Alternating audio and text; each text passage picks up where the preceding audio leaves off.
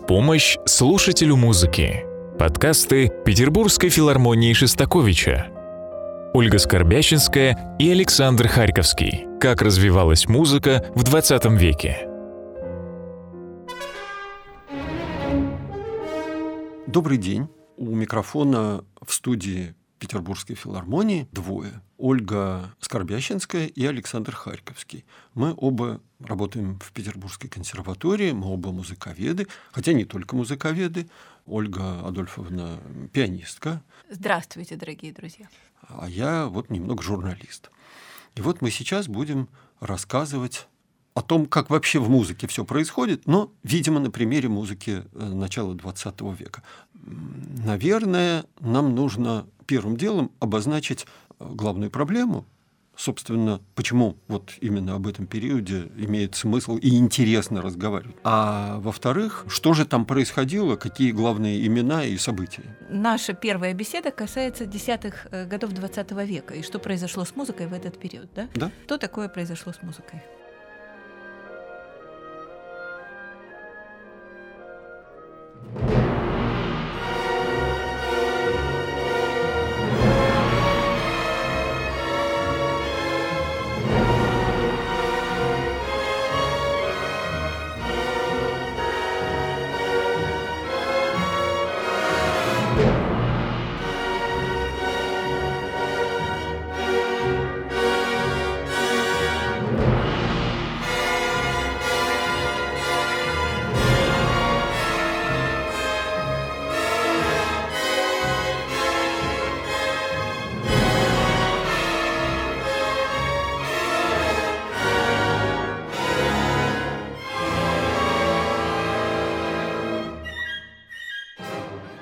Ну, давай с проблемой. Вот вообще, э, ты помнишь, что Юрий Николаевич Холопов, э, знаменитый музыковед, как-то заметил, что каждые 300 лет с музыкой что-то происходит. И вот первый такой переворот был где-то в 1300 году, затем э, в начале 17 века, в 1600 году, а затем, как он заметил, в 1900 году. Но я бы сказала, что это было не точно в 900-м, 910-м. Что меняется? Меняется язык, меняются какие-то эстетические установки. Арс антикваса меняется на арс нова как в 1300 году. Это и надо объяснить. Объяснить. Старинная музыка и старинная традиция, так вот э, говорили, э, скажем, там, представители этого, Филипп де Витри, Гийом Димашо, представители школы парижской. Вот они отрешились от э, старинной традиции полифонической музыки и сказали, что теперь они будут создавать новую, современную музыку.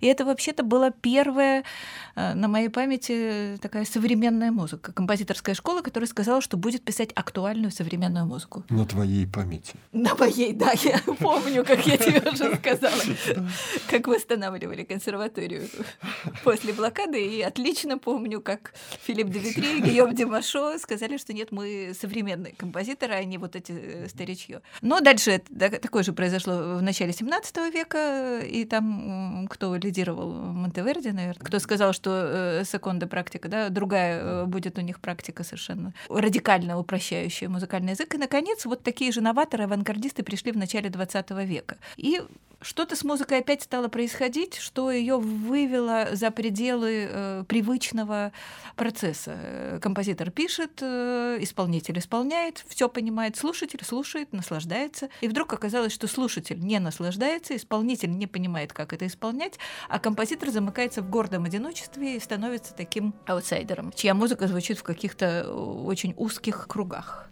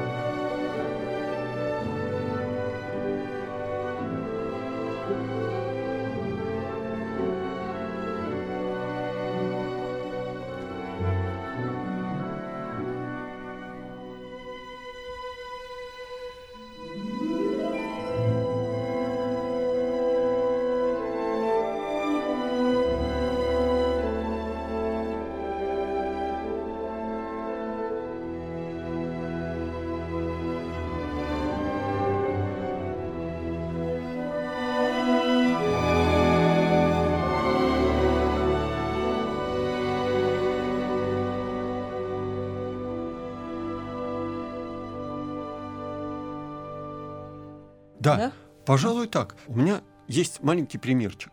Вот, скажем, если я преподаватель по сольфеджио, а это мне близко, я говорю своим ученикам, пожалуйста, диктант и любую мелодию, которую вы пишете, не записывайте картошками, то есть нотами вне ритма, просто нотными головками. Сразу оформляйте ритм, потому что вне ритма музыки не существует.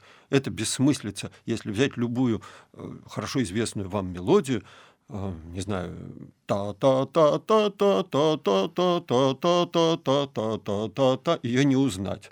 А вот когда она будет сразу слышно, что за музыка. Но, скажем, Игорь Стравинский берет хорошо известную ему и использованную им в «Жар птицы» песню у ворот сосна раскачалась, которую еще его учитель обрабатывал и тоже вставлял в свою музыку и пишет ровными четвертями, скандируя канон на тему этой народной песни. Вместо мелодичный. та-да-ди-ра-да-тор-ам-ба-ра-ди-ра-ра-ра-ам Он пишет.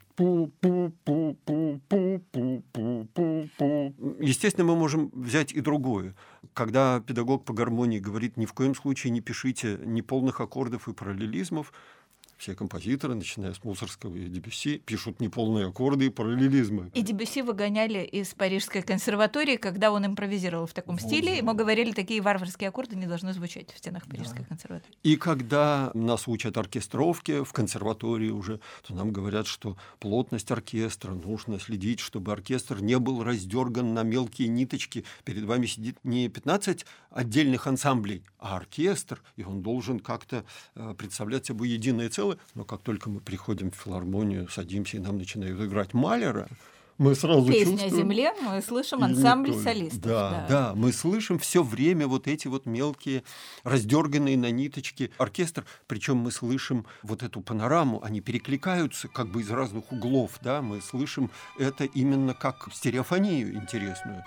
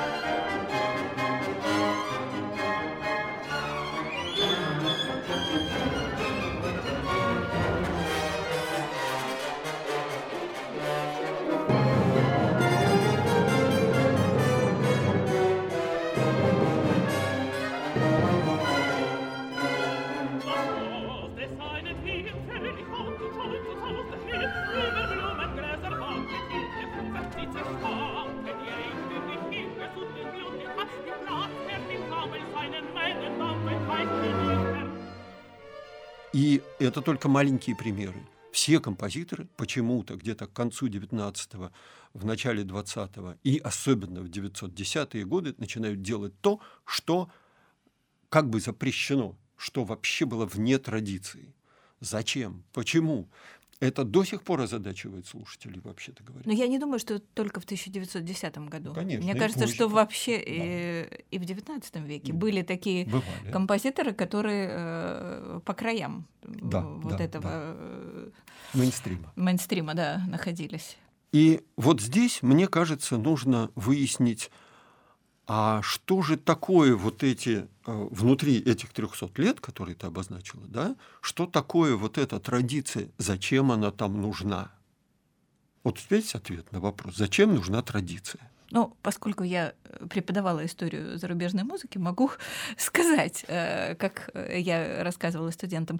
А, эта традиция сложилась э, в определенной национальной школе, в австро-немецкой. И она сложилась в определенное время, а именно на рубеже 18 и 19 века, когда эта школа выработала такие универсальные законы, всеобщие. И затем постепенно стали освобождаться от этой австро-немецкой традиции отдельные национальные школы, как французская, русская, там, не знаю, норвежская, испанская, они пытались нарушать эту традицию э, за счет включения фольклора и за счет вот этого нарушения норм э, языка музыкального. А в принципе, э, ты можешь как композитор, ты же еще не сказал, что ты композитор, а, сказать, что относится к этой э, традиции. Вот универсальная, объективная австро-немецкая традиция, сложившаяся на рубеже 18-19 века и не так уж долго, но лет 70 считавшаяся основным законом на ну, протяжении XIX века. Э, мне не хочется э, технически перечислять, да, это не так интересно. Все знают эту музыку, все ну, ее слушают, это основа э, любого филармонического репертуара. Моцарт, да? Гайден, Конечно. Бетховен, Вебер, может быть, Мендельсон,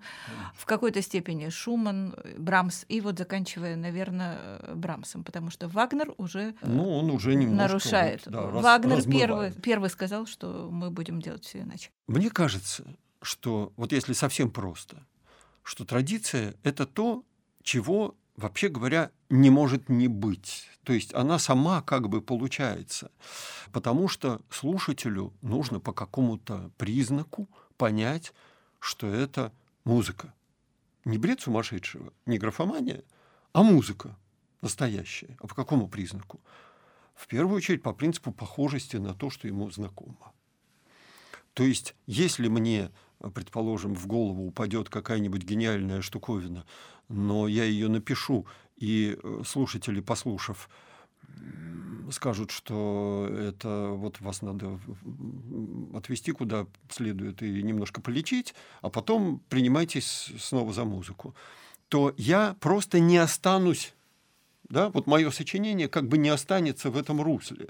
Поэтому, э, грубо говоря, невольно, само собой так случается, в силу того, что композитор взаимодействует все время с публикой, отбирается в корпус, как-то адаптируется, да, включается только то, что похоже, я сильно упрощаю, да, похоже на уже известное, но немного от него отличается. Потому что если оно будет полностью повторять уже известное, это мы называем эпигонством, это неинтересно, никому не надо. Если оно очень-очень сильно отличается, то вот это очень рискованная позиция.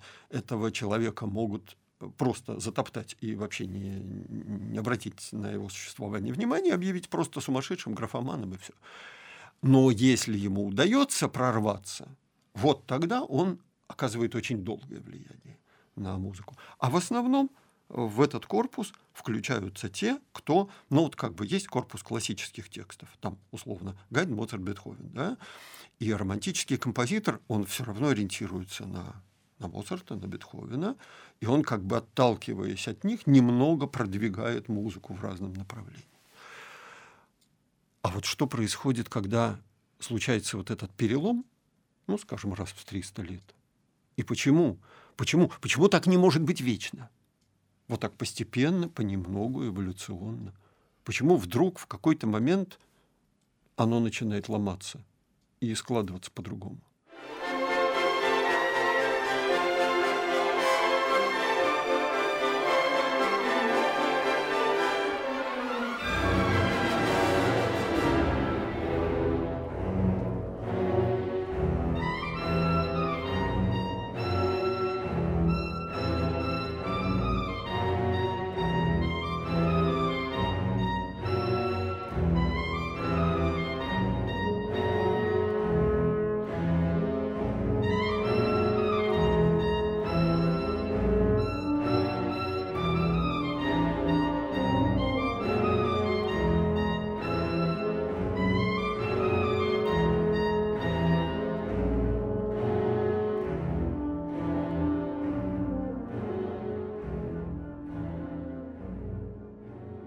Главное, кто это? Анфан Терибль? Кто эти ужасные люди, которые взяли и все поломали? Ну, первый Вагнер. Причем, когда он начал в традиционных жанрах писать, его первый опыт — это симфония, э, она была осмеяна всеми критиками, э, как пишут в учебниках истории музыки, она была осмеяна э, за то, что он через каждые четыре или через каждые два такта, я не помню, включал литавры.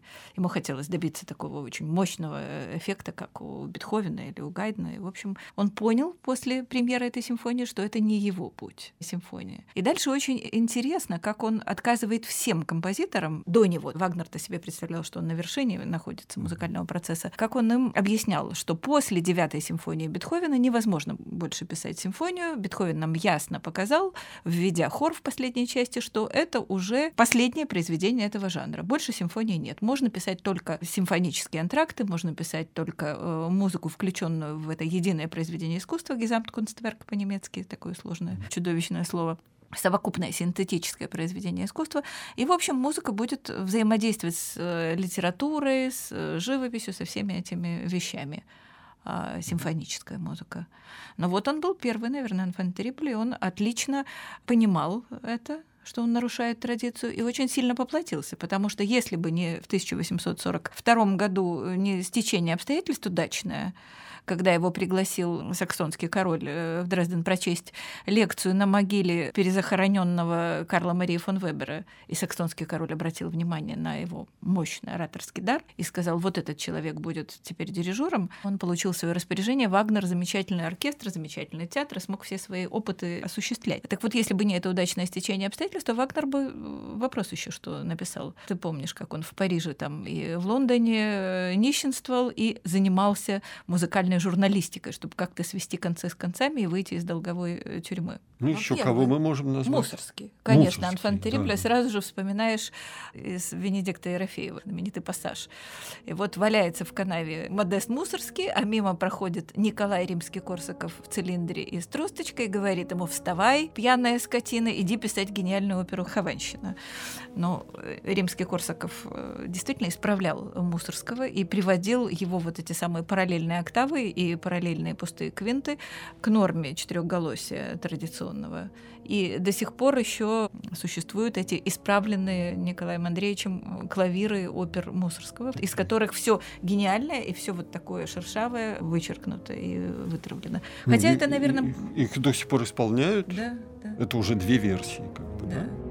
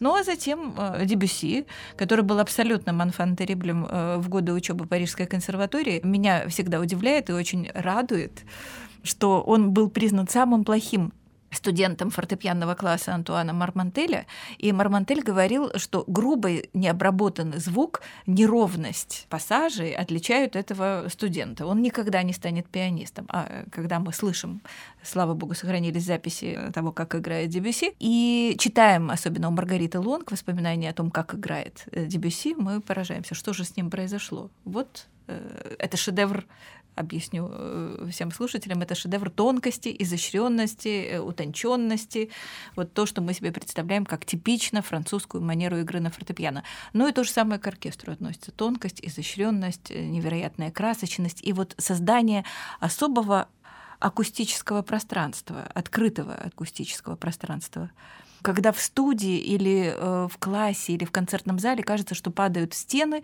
поднимается потолок, и мы э, находимся под куполом звездным. Вот так звучат произведения Дебюсси, начиная с самого первого. Но самое первое, которое, э, как ты помнишь, было в 1894 году, это прелюдия к послеполуденному фавну Дебюсси, Дебюсси уже было 32 года по всем меркам того времени он уже был не начинающим композитором. Он только нашел вот тогда свое слово свое я. А до того, в общем, он экспериментировал в разных сферах. Да, еще забыла сказать, как его выгоняли из э, класса сольфеджио и гармонии. Я уже упомянула, по-моему, это. А, он разыгрывался, импровизировал, э, брал вот эти самые свои знаменитые аккорды пустые, которым он научился у Мусорского. В класс зашел инспектор и за волосы выкинул его из класса, сказав, что такие варварские созвучия не должны звучать в стенах Парижской консерватории.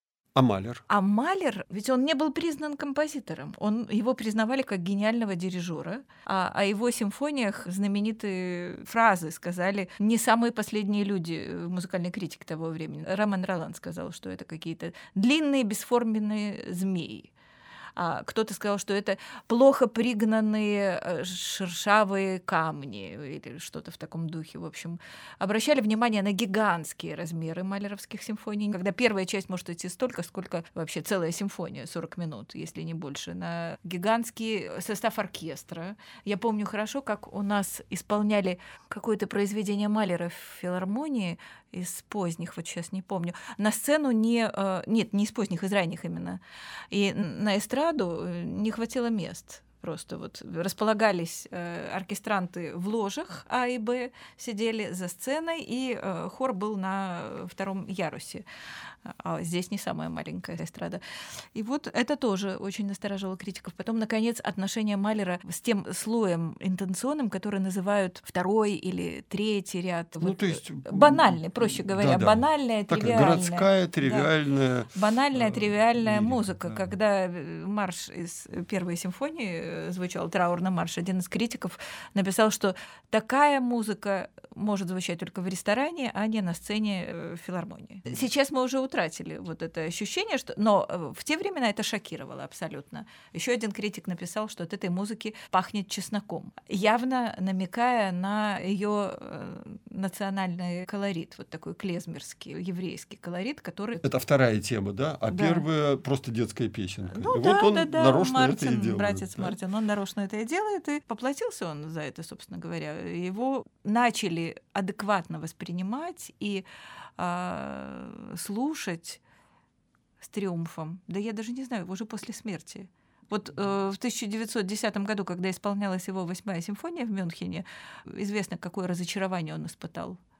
Он думал, что э, мир перевернется, произойдет что-то невероятное, а оркестранты и слушатели остались теми же самыми, а публика как-то э, вообще не очень поняла и критики, что им предлагал композитор, который чувствовал, что он инструмент, на котором играет Вселенная. А вот это очень интересно тоже. Большинство из этих людей представляли себе развитие музыки как некое такое раздувание, раздувание, раздувание до огромных размеров в том числе и физически, да, вот э, симфония становится все больше, состав оркестра все больше, но и музыка как бы должна выйти из музыкальных берегов и стать больше, чем музыка.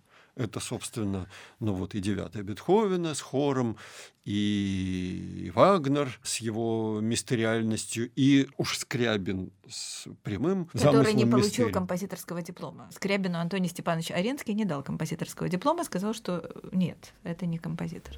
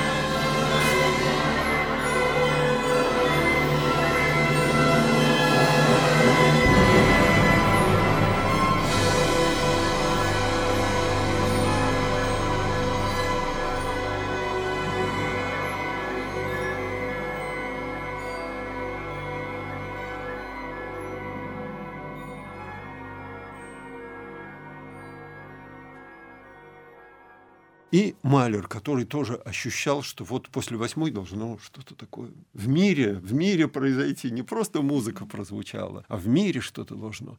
Это все время ощущение музыки эм, как чего-то, что э, символически описывает некую драму, развертывающуюся уже не в земном мире, в каком-то таком плане там, запредельном, трансцендентном, ну символическом. Да, э, вот эти анфан поздней романтической школы, они чувствовали, что музыка — это больше, чем музыка, это часть какого-то э, мирового процесса, и тем самым возвращали музыку к каким-то древним мистериальным теориям и э, корням, присущим ей давно и задолго до вот этой классической школы, когда музыка была, собственно, музыкой, то есть искусством для слуха, для развлечения, для в том числе и приятного времяпровождения. Это отличает все симфонии Гайдна от симфонии Малера, который сказал как-то, что написать симфонию — это значит построить мир.